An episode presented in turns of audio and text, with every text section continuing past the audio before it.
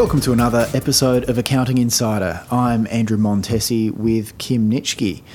And Kim, in the previous episode, we mentioned uh, that you embarked on a nice little holiday to Bali. Uh, you had a few dramas leading up to it. Uh, and geez, I don't know what's what's up with you at the moment, but drama just keeps following you. So you're having this relaxing holiday in Bali, um, and one of your mates who you went along with has had an injury concern.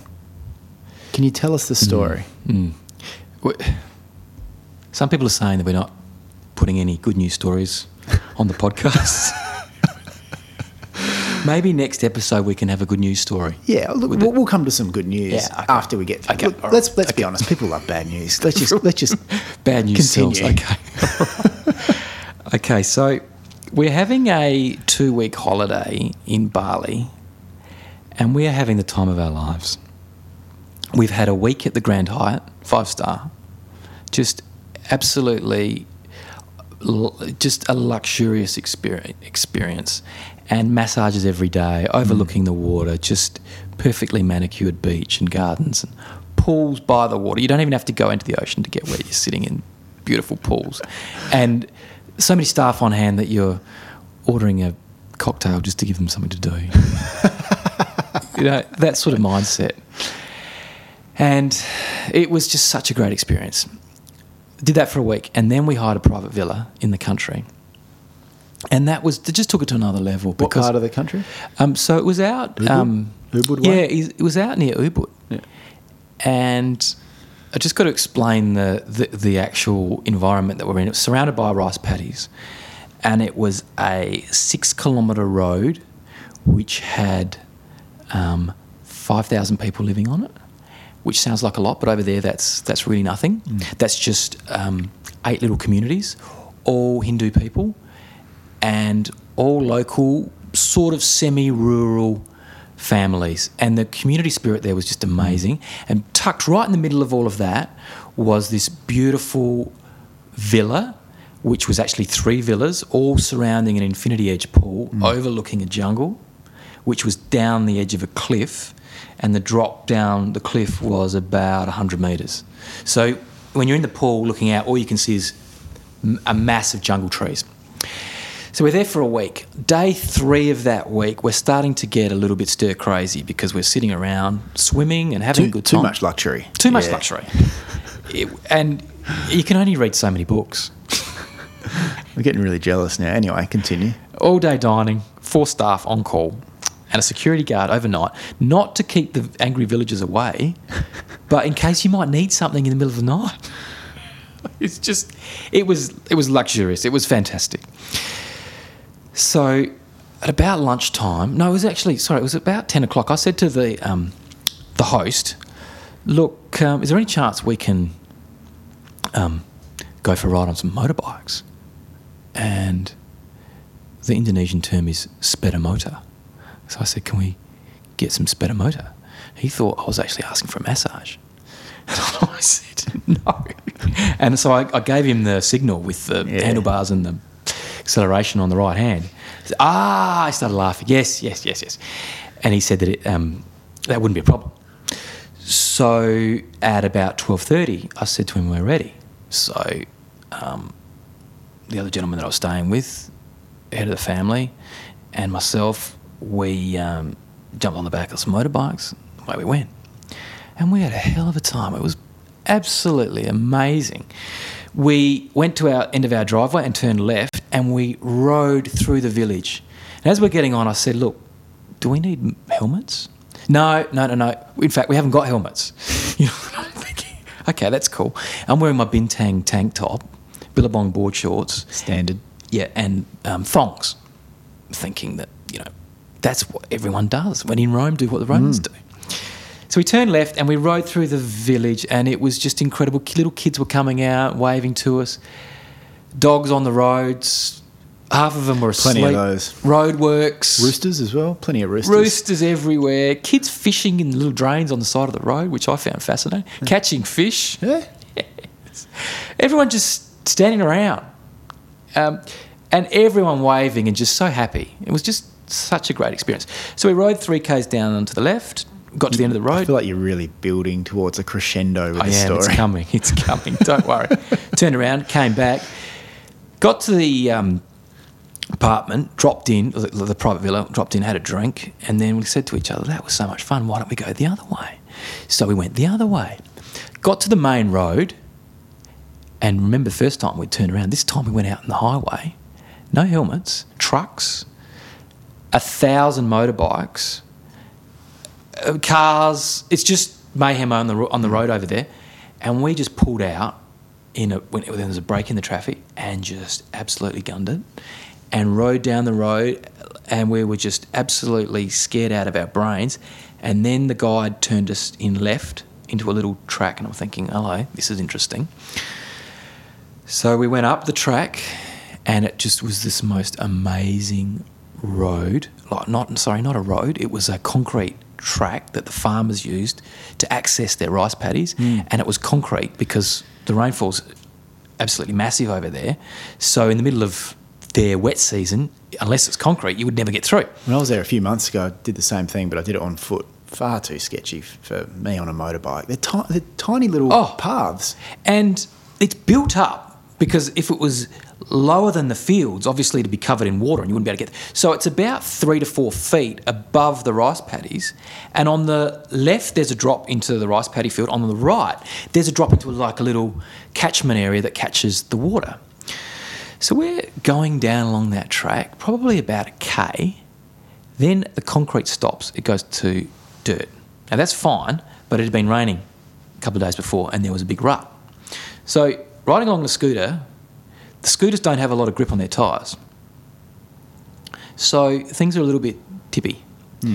Anyway, the bike in front, after we've travelled about 200 metres down this non concrete section of the road, of this little track, um, gets sideways and moves forward about three or four feet and drops down into that little catchment area on the right hand side of the track.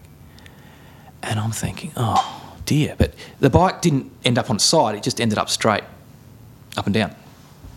Anyway, I put my. So we got off our bike, we put our stand down and raced over and helped these other guys. Uh, lifted the bike up straight away, and we could see that one of the riders was in a bit of trouble. Anyway, his leg had, he said, Kim, my legs doesn't quite feel right. We lifted the bike off, put that back up onto the track. Uh, you know, he's a bit of a hypochondriac at times, so I think, yeah, no worries. Yeah, whatever, mate. Probably scratched his leg or whatever, a bit of a bruise, or bump, or whatever.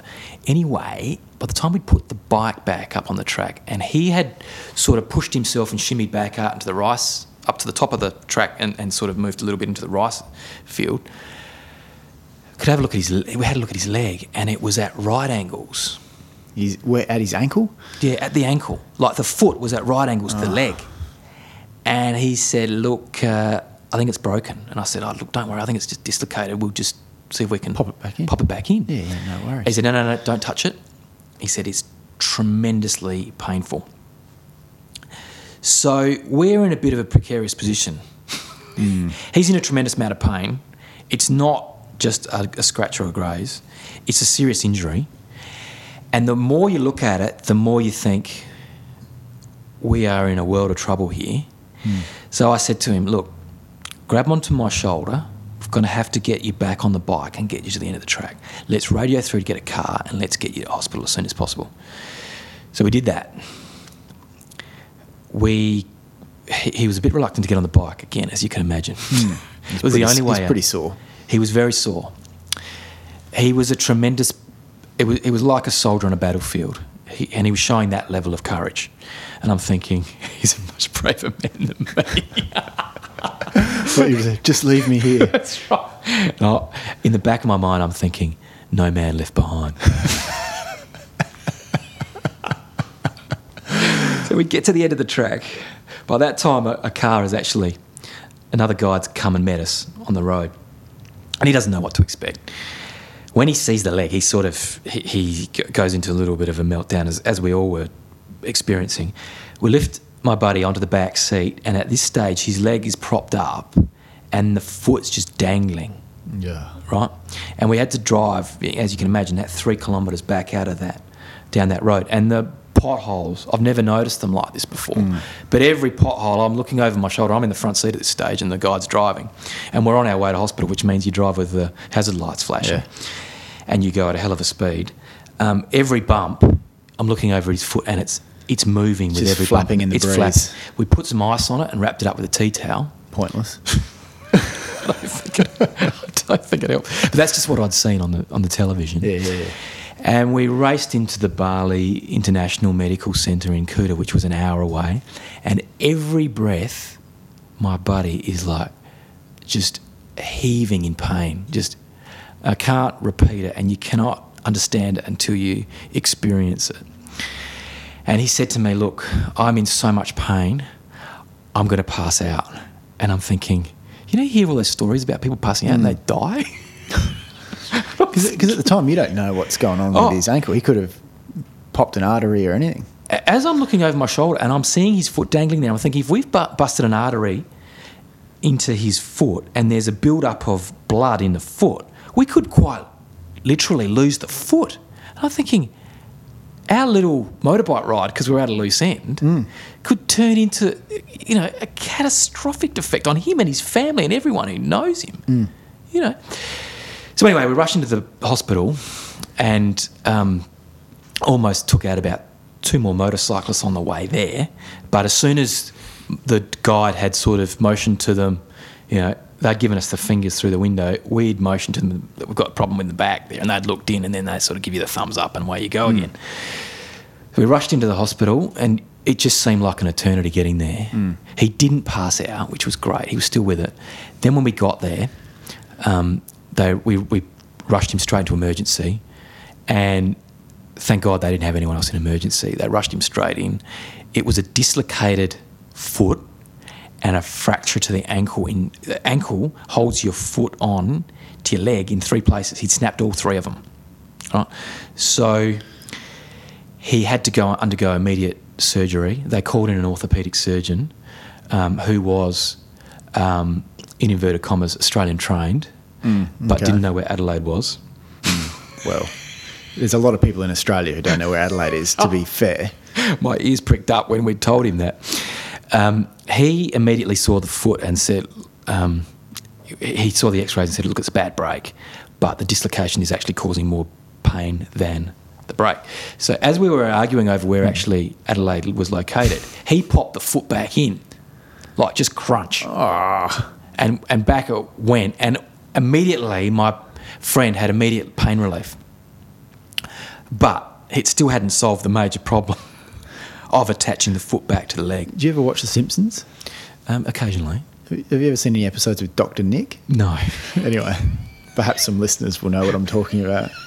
But, oh, that's what I wanted to say too. We are uh, putting my friend into the car, and I said to the guide, Where do you want to go? And I said, What do you mean? You know, where's the nearest hospital? He said, Well, do you want me to take him to the witch doctor? Oh, I'm like, I, I, uh, what do you mean? He said, Oh, we've got a witch doctor who's an hour and a half up the road. He'll be able to fix this. And I'm thinking, I didn't think those people existed anymore. yeah, well, now you know for next time. So Could you not believe it. Politely declined. And I said, no thanks, we'll go with the Bali International Medical Centre. And they were amazing. They were really good.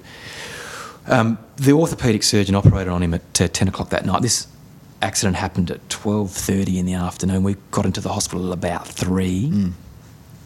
So we were sitting and just working out, like getting all this, the, the actual um, diagnosis and x-rays and everything done, which takes a lot of time.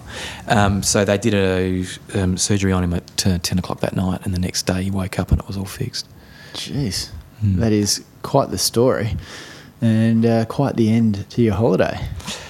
Yes, but being a good friend that he was, he said, "Look, don't spoil your holiday." We lost about a day and a half from just the shock and a couple of sleepless nights, but after we'd sort of regrouped, I said, "Look, this isn't going to spoil our holiday." He's in hospital, but we still are here to have a good time. Let's carry on. Yeah. And we had a great old time. Yeah, let's get another couple of massages, another few bintangs, and get back on the horse. That's right. You've toughed it out. But one of the key issues there is insurance, and I understand your, your buddy was covered, but um, there's so much complexity around this travel insurance stuff where a lot of people don't bother um, to even get travel insurance or they pay the, you know, the, you know, I think when I last went, I think I paid 45 bucks for some travel insurance online. 45 Yeah, bucks? yeah, yeah. There's some website. I'll tell you about it later when I can look it up. But it probably didn't cover me for anything. And to be honest, I didn't look at the fine print. I mean, who does? You've got to read the fine print. Mm. You've got it. Like, that is, note to self, next time you travel overseas, before you step foot on the plane, read what you're covered for and what you're not. Thankfully, we were covered. But um, as I now know with motorbikes, if um, if anyone's riding a motorbike overseas and they don't have an Australian license, automatically you're not covered. Now that could give you a hell of a surprise. So, are you talking motorbike or scooter? Well, it is actually technically a scooter.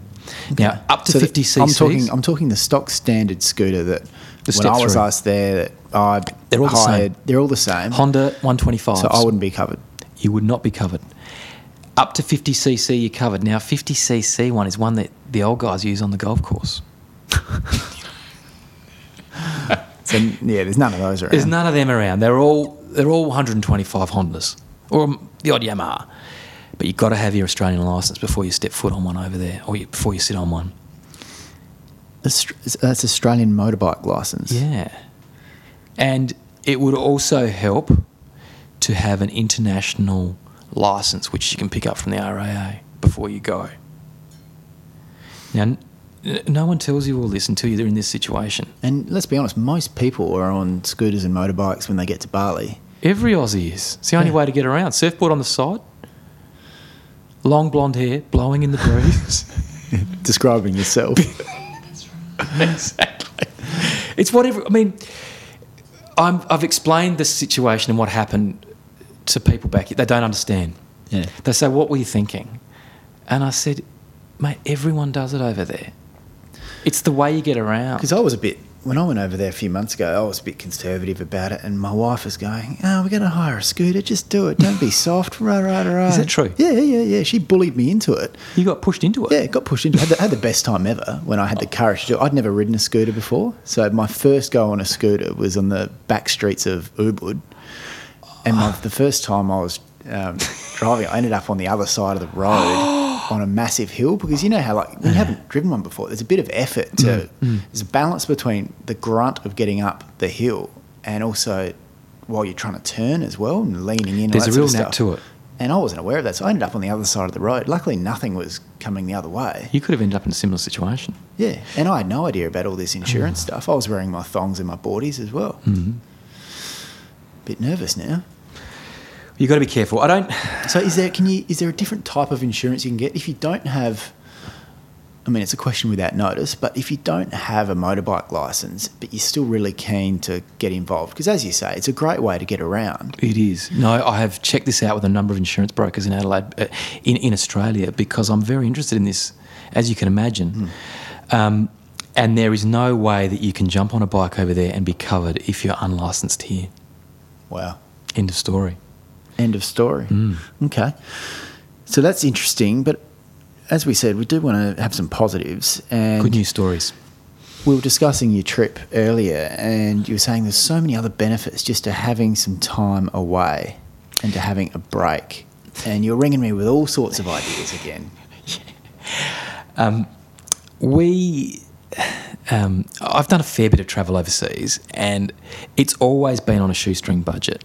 Backpacking, or maybe a couple of rungs above backpacking, two to three star. Always watching every penny and trying to scrimp and save wherever I can. Um, this time was a bit different.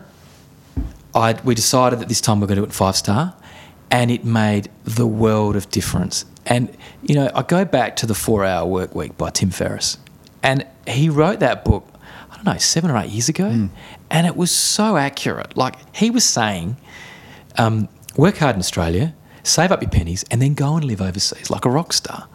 And it's so true. Like the five star holiday, where you don't have to worry about doing the dishes, about driving down to the shopping centre and buying food, where you don't have to worry about, um, Is the car going to start? Have I got enough petrol? All of that. Everything's just done for you.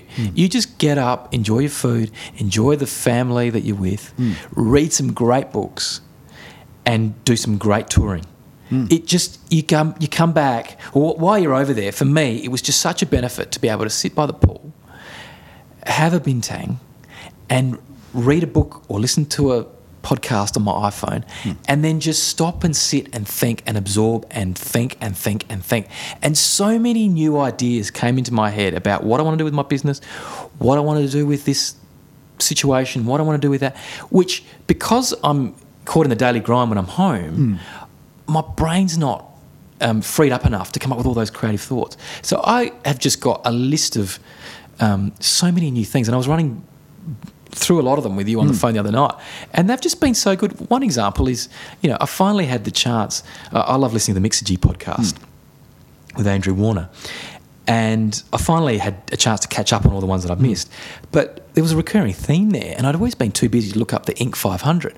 And when I actually looked up the Inc. 500, which has the fastest growing 500 companies in the US, and comparing notes with what trends are happening over there and what's happening in Australia, it became clear on some stuff that's happening hmm. there that I'm predicting is going to be new trends in Australia. Hmm.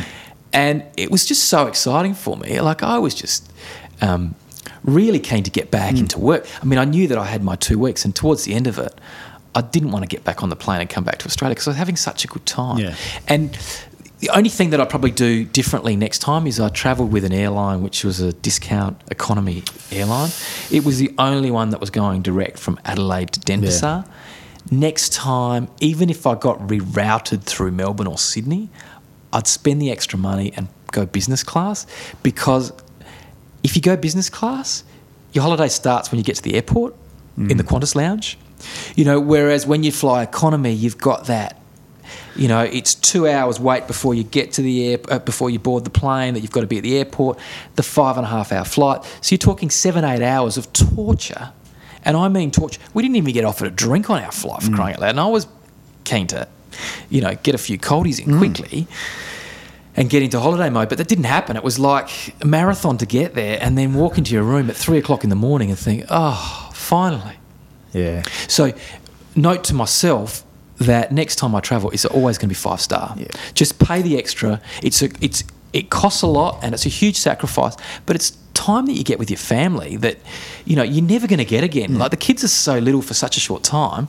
Spend the money, even if you have to draw down a bit on the mortgage. You just have so much better experience. And like now, after I've enjoyed the luxury of five star travel, it's like camping.